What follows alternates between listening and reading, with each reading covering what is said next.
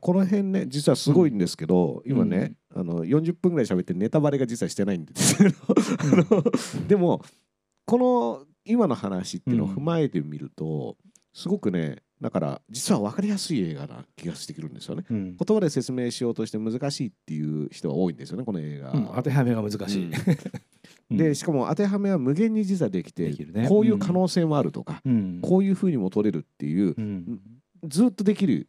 ある種それはなぜかっていうと余白とズレがあるから あの当てかなピタッとこう当てはめられるっていうことができないがゆえの、まあ大体これが入ってる気がする。っていう話しかできないからずっとできるわけですよね。そう思い出したんだけど、昔ね100分で宮台時代にダースさんとうん。テネットについて。喋った時も、うん。テネットも謎解き動画だらけで全てが、うん。あの当てはめの嵐になってましたよね。うんうんうんうん そういうねああの当てはめを解読してくださいみたいうんな、うんあの動機でねうん。表現者がものを作るっていうのはね基本ないと考えていただきたいんですね。まああのうん。ないっていうとちょっと表現者全般を高く見積もってる気もしますが、まあ の思いっきり謎解きだけ実はこうだったのだって後からなんかうん。次々謎解きの答えを出してくるようなものを作ってる人も結構いるのでうん。あの多いとか思いますけどあのねです僕ねだから推理小説とかっていうのも、うん。結構好きなんですけども、推理小説とかもまあエラリー・クイーンとかでもうん。別に当てはめでう楽しいっていうよりもむしろその、読んでる過程だったりやっぱ体験な気がするんですよね。僕はクロフツっていう推理小説家が好きなんですけど地味な話あー素晴らしいですけど、ね。でもやっぱどっちかっていうと別に犯人はこいつだなぜならこうだこうだこうだではなく、うん。まあ、それを読んでる体験がすごく楽しい、うん。まあ、樽とか黒いロン発とかそういうのがあるんですけども、うん。だからだけどなんか推理小説とかっていうものをある種その謎解きゲームが楽しいっていうレベルで作っちゃう人も結構いるんだなみたいな。そう。うん。だからそれはね、うんそういうふうになってしまうから、あの SF の方が好きで推理小説嫌いってなっちゃうんだよね。うん。で僕は両方好きなんですけども、これもね、まあ、よくゼミで話してきたことだけれどあの19世紀の末にねうん。探偵小説って誕誕生するんです。イギリスが発祥の地ですね。で日本だとあの戦艦機1920年代から出てくるんだけど、うん。これはあの産業革命後期になって、重工業化して、うん。都市が形成されて、うん。でいわゆると労働者と資本家ではなくて、えー都市住民都市生活者。ね。都市生活者の夜っていうねじゃがたらのねじゃがたらした都ましたけどね。市生活者っていうのが出てくる、うん。でこの都市生活者っていうのはああのまあ戦艦機のうん。カール・マンハイムの言葉で言えば浮遊するインテリゲンチャなんですよね。浮遊っていうのはフローティング。労働者っていうのはあるいは資本家っていうのはあるいはうん。あの例えば農民っていうのは生活形式と結びついた特殊利害やうん。あるいは特殊利害と結びついたパターン的な思考うん。しかできない。うん。のに対して都市生活者って寝なし草フローティングで寝なし草なんですね。うん。寝なし草なのうでん生活形式も比較的でたらめて、なので特定の視座に縛り付けられない。言い換えると、ね、都市生活者じゃない人たちのうん。例えば警察官僚うん。とか政治家とか、ね、加害者被害者、うん。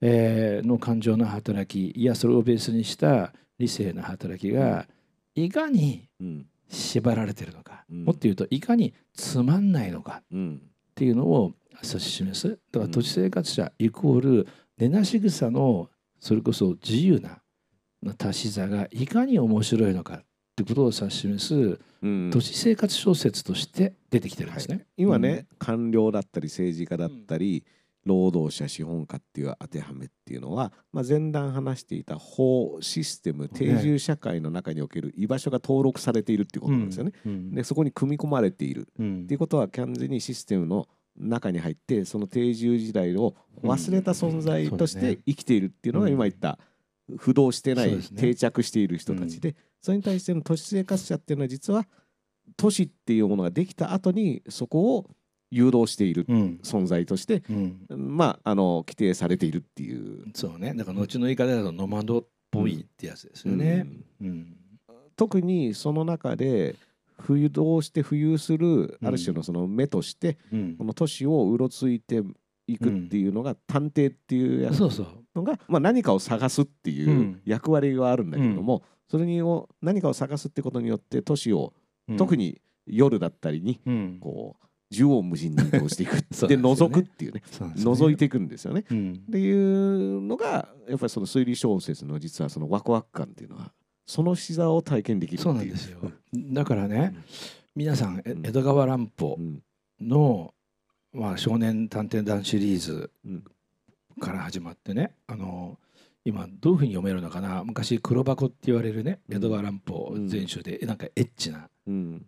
小説はうん。全部そこの黒箱だったんですけど、しかし一貫して共通してうん。まず夜っぽいうん。でエッチうん。ですよね。うん。であので例えば怪人二十面相っていう一応ヒールっていうかヴィランはうん。いるけどすごい魅力的なんですよ。ねでいい悪いの問題じゃなくてうん。自由だなって感じ。うん。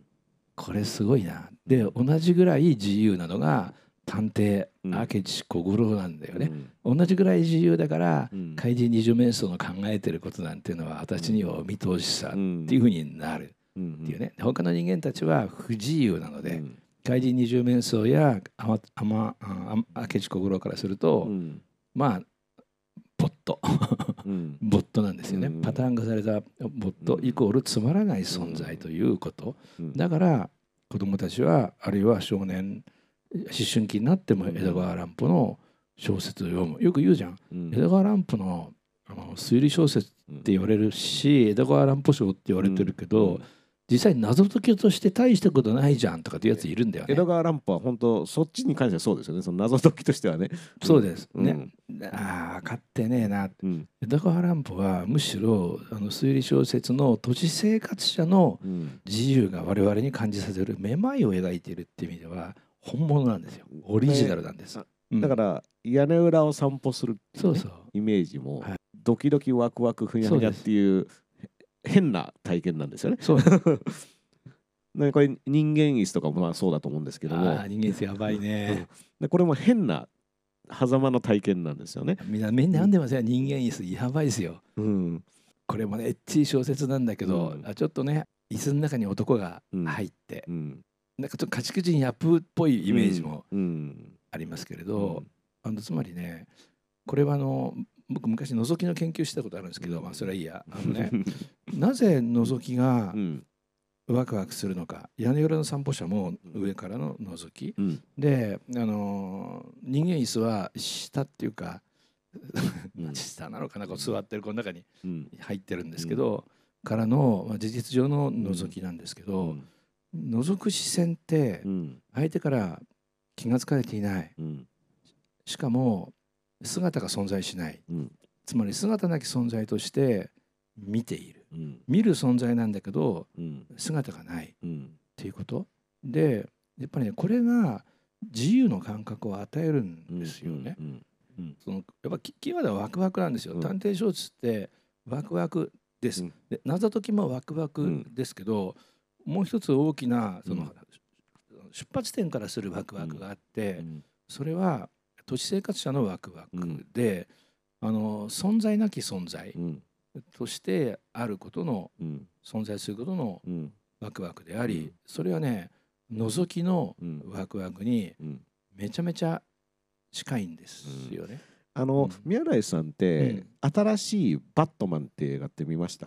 あの新しいの見てないです。新しいの見てないですか、はい。これね今の話に僕すごくねうん。あのまずバットマンって本質的にはもともとは探偵なんですよ、うん。ゴッサムシティの探偵。だね。で。その探偵的なバットマンが、うん。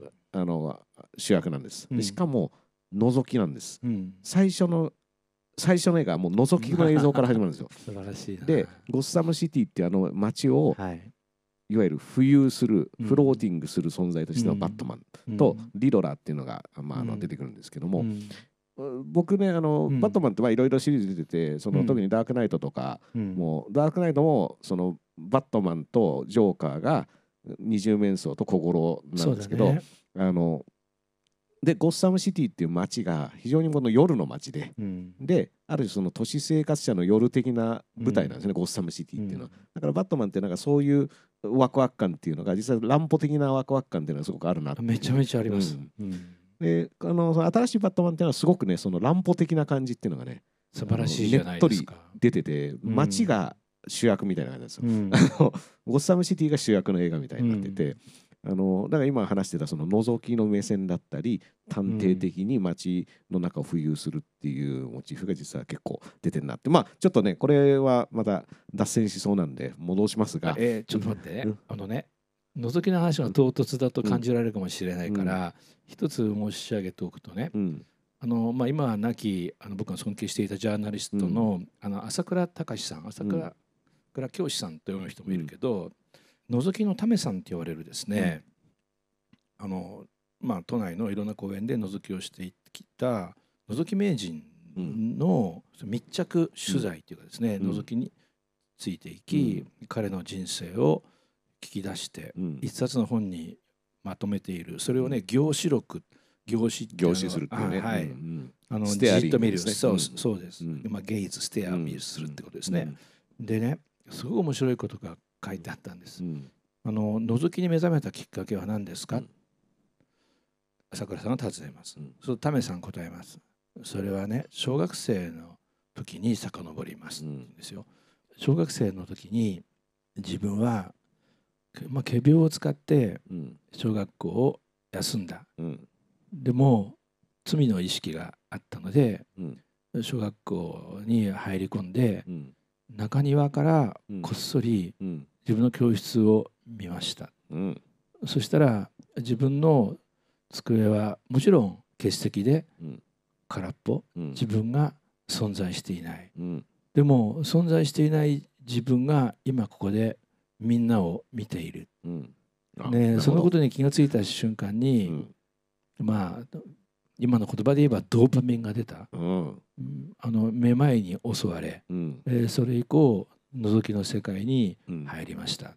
すごいと思わない、いや今の話はねすごいおもあのすごうん。めちゃめちゃ面白いですね。うん。で存在してない自分を自分が見るっていううん。二重性、うん。自分を自分が見るっていう視線と、いるべき場所にいないで登録から外れるっていうことですよね。そうです、でこれねあの君たちはどう生きるかの真人の前半部のうん。ある種のその心情としてのそのうん。登録から外れたいうんっていう感覚っていうのがすごく描かれてると思うんですよね。だから喧嘩もしますねよくね、うん。あれも要はいろんなこう自分はこうしなさい、まあ、それこそどう生きるかっていう時のうん。最初の真人っていうのは全部場所が決められていてこの通りにしなさいっていう,、うん。っていうところにこうすごく嫌だなっていう感じがあって、うん。そこに存在してない自分っていうものを見るっていう視座、うん。で実際仮病を使ってて仮病というか自分で自分のことを傷つけるわけですけど、うん。で寝込むことによって、うん。存在から外れるっていう、確かに、うん。いう構造を実は取ってますよね。確。かに、うん。あとはその夢の中に行って戻ってくるとかこれも思い出のマーニーとかもそうなんですけど、うん。一回存在しなくなるっていうのと、うん。思い出のマーニーも覗き的なんですよね。うん家を覗いている、でこの主人公のアンナちゃんはうん。覗いてるんですよね、うん。とか自自分がやるべきあの思い出のマーニーの主人公も基本的にその居場所っていうものがない、ない。っていうかここにいなさいって言われてるけどそれは嫌だ。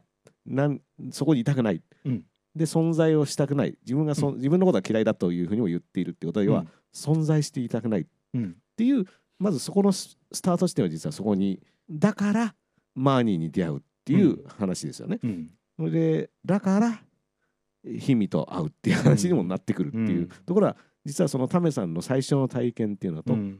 共通のうん。な気がしますよねそこはすごく。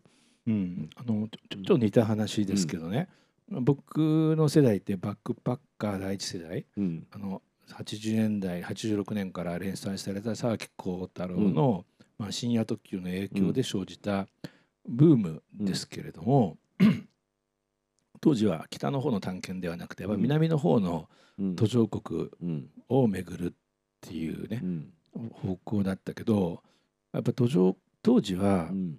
だから今の若い人には分かりにくいしサル岩石90年代以降の人にも分かりにくいと思うけどうん。カオスを経験しに行くあるいはトラブルを経験しに行くうん。ことが目標でした。うん。でちょっとそれは横に置くとしてね途上国に行くとアリのような人の群れの一匹が自分なんですよね。うんでいろんなトラブルに遭うっていうのはうん。日本と全然違っててうん。多分おまわりあるいは誰を頼ってもうん。どうにもならないっうん。ていうようなトラブルに遭うこと。うん。でもっと言うとですねここで自分が死んでもうん。誰も気がつかないだろうなうん。っていうような、経験をすること。うん。でから昔田口ランディさんとね対談でうん。お話ししたことだけど、南の途上国、まあ、当時ですよ。80年代半ば後半を巡るっていうことが、自分が存在しなくなる。それもひこの周りには人がいるんですよ。うん。町もあり村もあるけど、自分はダースの言い方で言うと日本でいた時あるいは先進国でいた時のように登録された存在ではなく、うん未登録の存在でうん。誰にも気にかけられずうん。死んだとしてもうん。記録も残らずうんただ消えるんだろううなっんて思った瞬間うにん。これは本当業種録と同じ経験です。全く同じ経験でうん。ものすごい快楽享楽が訪れるんですよ。あのうん。なんかねだから暗号の小説とかねうん、まあカフカもそうかもしれないですけどなんとなくその感覚をずっと描いてる気もするんですよね。ああそうだね。確かにそうだな。っ登録から外れて存在しなくなるっていうことの快感っていうかうん。のめまいですよね。うん存在しなくなるっていうことがなんで気持ちいいのかっていうのも、うん。実はだから定住社会法的なシステムに登録されることの違和感っていうものが内在的、本質的には人間が抱えていて、そこから外れた時にやっぱり気持ちよくなる。うん。この肩書きだったり社会的な地位だったりうん。立場だったりっていうものを与えられているっていうものに実は本質的には抵抗があるんじゃないかっていうのがやっぱりそういった作品群っていうのは描いてはありますよね。と同時に、なのに人々はうんそのオリジナルを、そのオリジンを忘れてるんじゃねえのかっていうね、うん。苛立ちや憤りもうん。描かれていると思いますよ。それはまああのどういうことかっていうとね例えば日本ではねあの、まあ、江戸時代吉原、まあは、色町花町、まあ、芸妓舞妓の世界でもいいんですけどあの基本谷町がいてね花町や色町は成り立っているってことがあったけどさらに花魁あるいはそこまでいかなくても太夫と結婚したら小説家も政治家もすごく尊敬されたんですよね。うん。でそれはどうしてなのかっていうのを考えてみるとねその色町花町ではうん。俺は総理大臣だうん。とか大学教授だとかっていうやつはうん。クズなんですよ。ね。でそれは関係なくお作法の世界の中で戯れて、まあ、イチャイチャできうん。あるいはお作法の世界の中で、うん。ある種の高まりをうん。共同的に演出することができるようなうん。人間が素晴らしいからなんですよ。であの太夫と結婚する花魁と結婚するっていうのは、あこの大学教授はうん。この政治家この文人は、うん。あそういう粋な世界が、そう久喜修造ですよ。うん。色町で育った人だけど、そういう粋な世界粋って分かりますか、うん。この人は肩書きじゃない。うん。肩書きじゃないって言ったって何者でもないって意味じゃなくてでもワクワクさせてくれるね。っていうことなんですね。はい。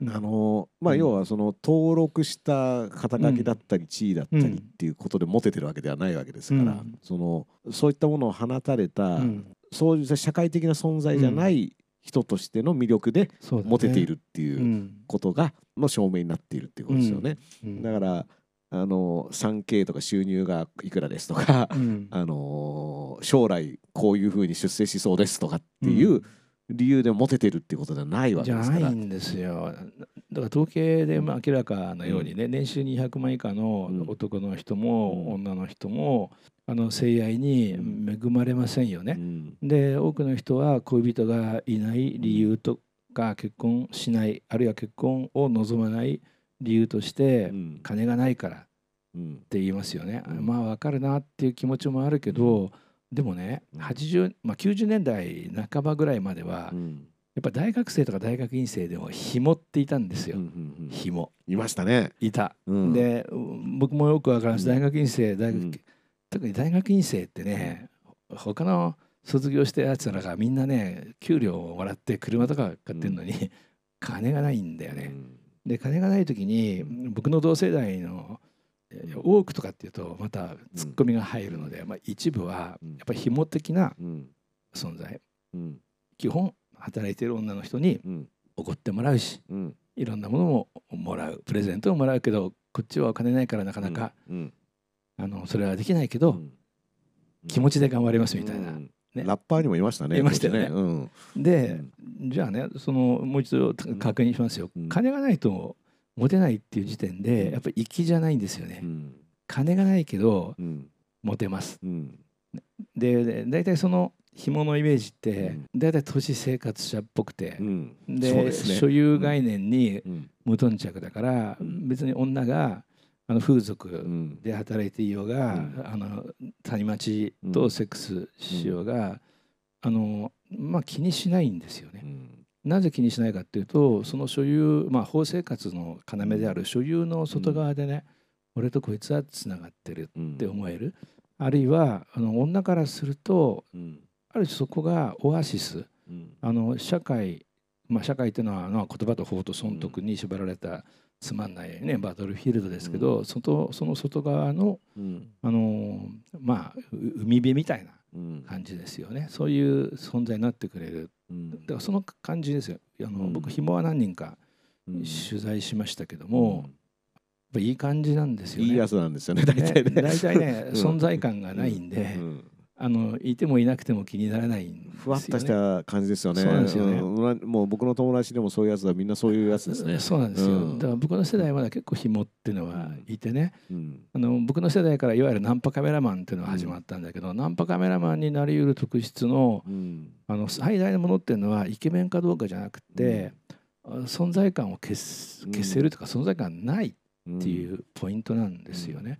でそうすると何て言うんだろうあの女の人は気にしなくていいんですよ。うんなので従来社会を生きてる時に男の前でこうしなきゃいけないとか、うん。これをしたら恥ずかしいな、うん。変な女だと思われるなとかそういうの全然気にしなくてうん。いいのであのナンパカメラマンの多くは女の人の家になぜかうん。入り込めちゃうんですよね。うん。でい家に入れるよみたいなですね、非合意性交的な方向性がなく、うん女の人もあまり意識せずにですね、男の人をうん。入れる。うん。で存在感ないから、うん。もう勝手に着替え始めちゃうんですよね。でまあ僕の同級生にもいたんですそういうやつが、うん。最近の写真見せてよっつって。ああっつって。見せてくれるんです。うん。で まあ全部白黒写真でしたけどね、うん。あのそういう自分で現像する。うん。あのなんかどんどん脱いで着替えてうん。裸になるんですよ。うん。うん。なんでそうお前の前だと女座って平気で脱ぐの、うん。それはね僕にも分かんないんだよ、うん。僕いるのに、うん。ね、そういういるのに気にされてない そうなんですよ。うん。でそそれがねナンパカメラマンの資質でしたよね。多分今はそういうことご存じなういん。方々がクソフェミの中にはいらっしゃるんでしょうね。うん。あれですよね。だから特にうん。やっぱり例えば結婚だなんだっていう話になった時に、う親が認める認めないって話が出ていった時にやっぱその親の考え方も社会にどう登録させるかっていう、うん。でこれって社会とか法律のせいあのが決まっていくのって要は財産をどう相続させるかっていうところが非常に大事だったわけで、財産を相続させてでこうき維持していくうんっていう発想に乗っていくと、まあ、ちゃんと社会登録しても収入がこれだと、うんちゃんとした人と結婚しなさいみたいな話って まあそういう発想ですよね。ね。非常に社会的で、うん。まあ、非常に法的でうん。非常に定住的な発想っていうもの、うん。でこれをやっぱりあの実はその社会的なものを維持していくときにはそれそうしたこう継承線っていうものをやってちゃんと相続してみたいなことをやらなきゃいけない。しかし、これ面白いよね、うん。あのさまあ僕もよくこれもね今まで書いてきたことだけどさ紐とか、まあじゃあ真男っていうふうに言いましょうかね、あのきちんとした生活を送っている例えばその女に対するステディとか旦那さんって情報がないんですよね。でも真男とか、あー密かにあ不妊地で紐うん。になっているその女の不妊地で女の紐になっているような男は、ステディうんがどんなやつでうん。旦那がどんなやつで、うん。どどんな不満を持ってるのか。う、んそれはどんなセックスをするからなのかとかって全部うん。知ってるんですよね。うん。この情報の非対称性すごいですよね。社会をちゃんと生きてるやつは全然情報がなくうん。都市生活者としてうん。浮遊しているうん。根なし草には情報が集まるっていううね、ん。だから覗きもそうですね。の存在しない存在として見るうん。っていうことは存在しないのでうん存在するものの前で取り繕う人間たちが取り繕わないから、うん。ね、そいつらがどういう生き方をしているのか生活形式の全体が見える。そう全体っていうのはキーワードなんですよね、うん。これが見えるってことですね。そこはなんか、うん。その感覚っていうのが前段で話してたそのゆ、うん。まあかっこつきの夢的な体験うん。を共有する。夢を一緒に見る。うん。一緒にこれはまあラスト単語インあのパリとかの感覚かもしれないですけどもうんそことつながるっていう感じがありますよね。感じうん。めちゃくちゃありますね。あの工夫すればねうん。で都市生活あんだからさ、うん。言葉と法と損得の奴隷に、うん。まあ、クズにならなければさ、うん。まあ、自由自在にし存在なき存在にもなれるし存在なき視線にもなれるしもっと言えば全体にアクセスできるうん。巨大な権能を持つということになりますね。あのー紐ってすごいでしょ、はいうん。い。やだからね、はい。そそうあのー都市生活者っていうその浮遊する存在としては確かにその紐的なねうん。何やってるか分かんないうん。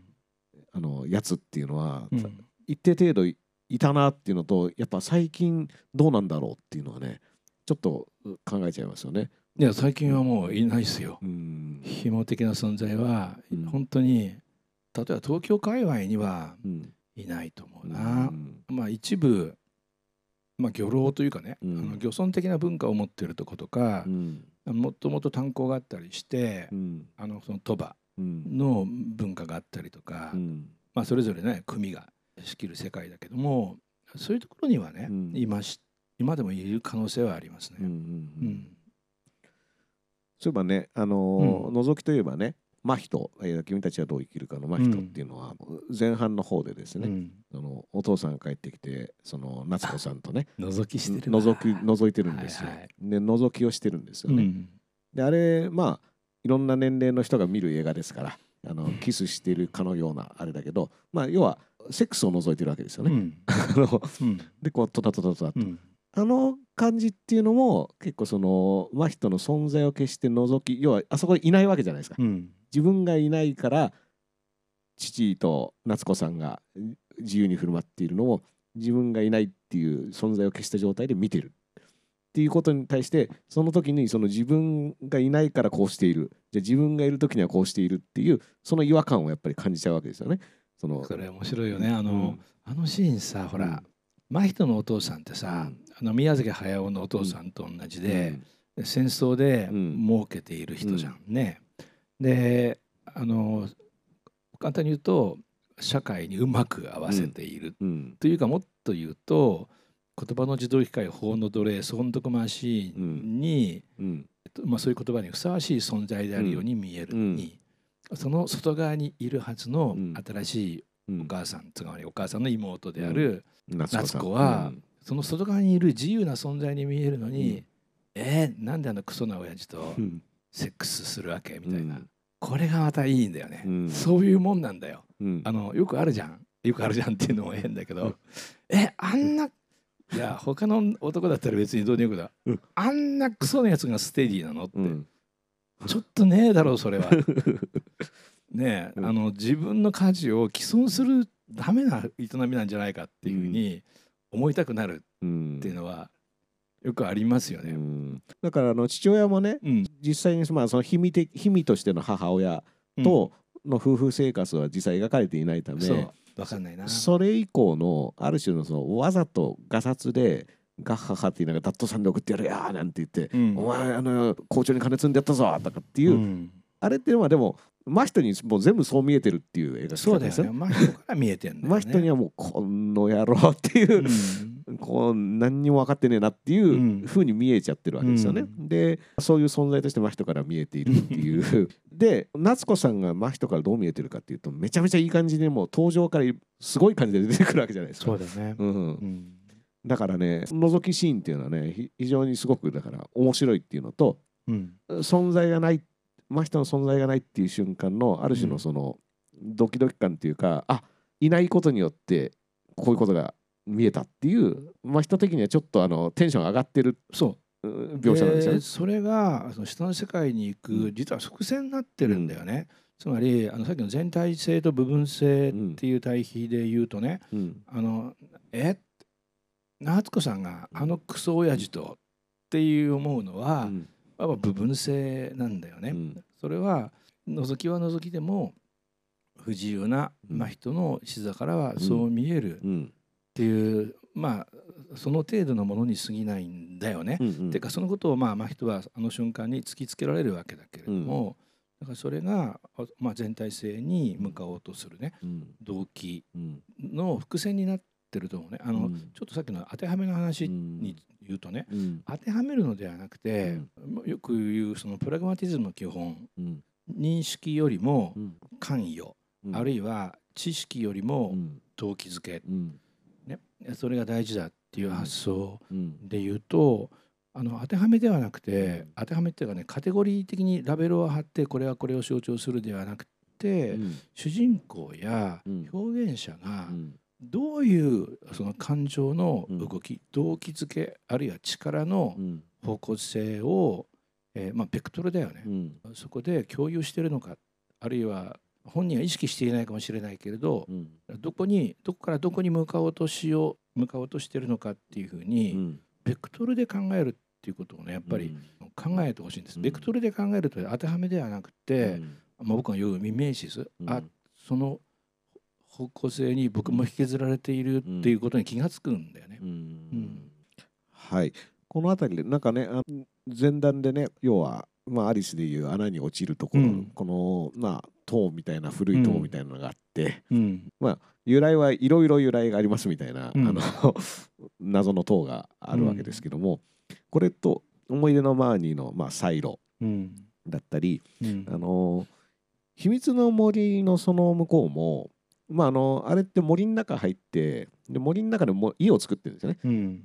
でそしたらそこにね。ねやってくる。やってくる 少女がやってきて、うん。仲良く一緒にうん。遊んでるうちに、私ん家に来てよって言ったら自分の家なんですよね。ね。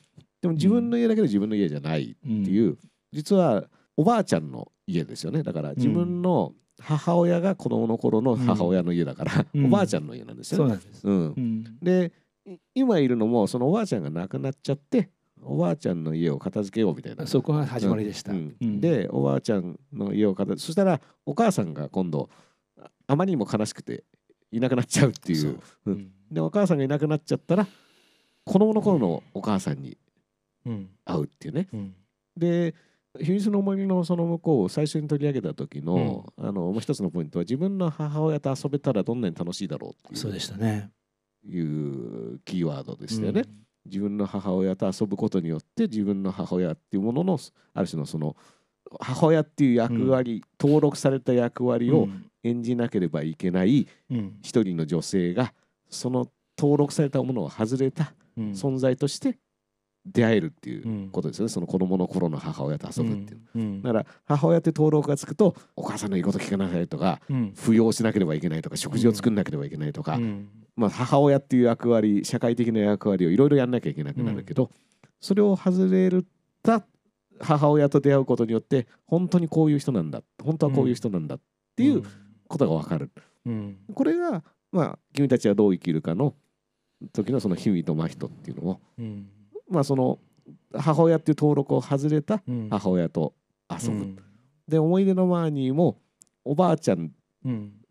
っていうその役割じゃないうん。あのおばあちゃんとうん。遊ぶっていううん。感覚ですよね。うん。そのそういった意味でこう前段で話してきたようなまあ登録されてるものから外れたものと出会うっていうのがうん。基本的には重なってくる部分そうです。ん。あのじゃあもう少し拡張すると、まあいいなもう本当にこのシーンを見るだけで幸せになっちゃうんですけど、うん。これはね絶対皆さん見なきゃいけないですよ。この肩組んでるとことかもいいですよね。いいうん。ね。これ実際のねあの演じてるのは実際の姉妹なんですけども、双子なんですよね、うん。しかもね。でもこれがね、ちょっと違うからこのちょっとした違いが母親と娘的な違いな感じがやっぱりわあのに見えるっていうね素晴らしいですよね。このねうん、でね拡張したいのはねその今ダースさんがおっしゃったお母さんってお母さんの役割を演じているだけで本当はよく知らないんだよね。で、まあ、僕が小さい時あの親とかいろんな大人たちから、ね、当時は普通の言葉「人に物語あり」と。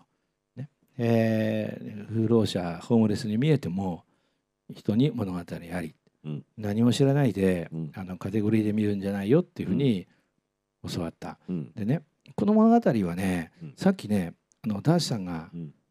あるいは僕が言った、うん。映画を物語で見ちゃダメだよっうん。ていう物語とは違うんですよ。うん。だから人に物語ありってのはどういうことかっていうと、うん。あの見えないものがうん。見えるものを支えていて見えないものが氷山のようにもう全体のほぼ全て9割以上は見えない。うん。だから自分の母親に見えるものも、うん。自分には9割以上はうん。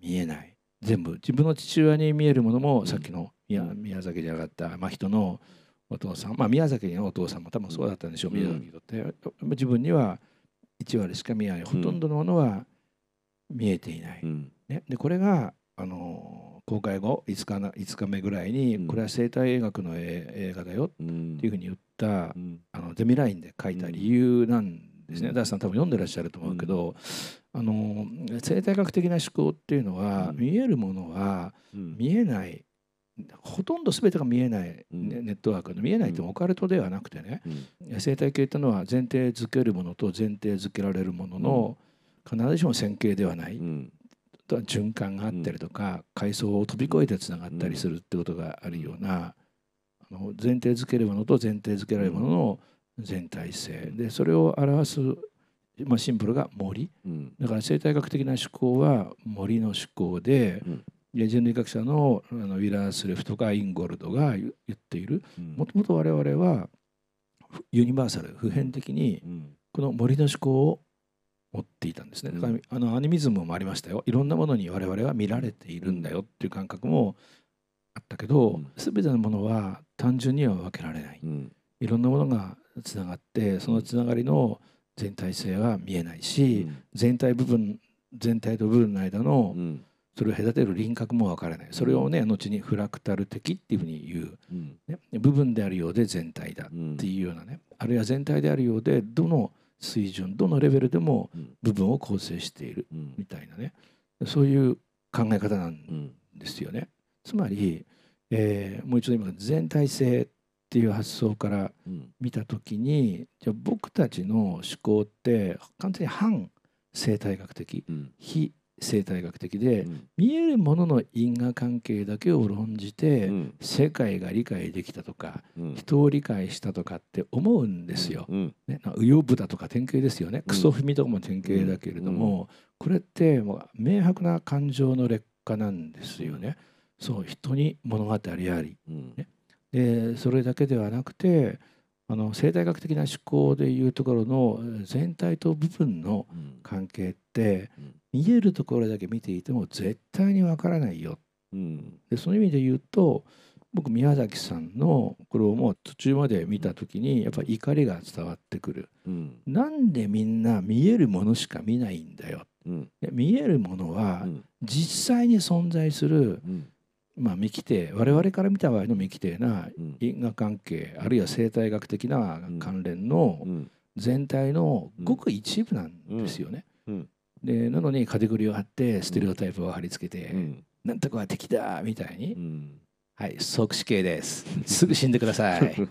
うん。うん。そのねうん。要は見えないもの本当はいろいろなパラメーターによるうんいろいろな相互関係によって実はこの今そこにあるっていうものにたどり着くまでの本当に偶然偶発的なものだったり前後関係だったりいろんなものうの結果ここにポンで出てきている、うんそれをまあすごくね端的な表現としてうん。見せてるのはそのペリカンだと思うんですよね。うん。あれって要は何か支えてるわけですよ、うん。ペリカン。でペリカンを、まあ、王子っていう人がこう持ち込んだってね。でペリカンがこうわらわらっていうのを食べてて、うん。でこれもなんでみたいな話になると、うん。なんでって話なんだけど、うん。そうじゃなくてそういったいろんな営みがうん。あってうん。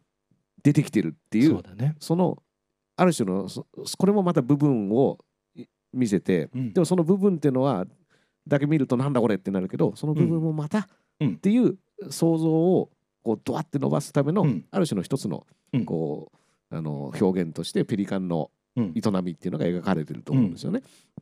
でなだそうした意味ではもう見えているものっていうものはあの本当にそれは氷山の一角に過ぎない。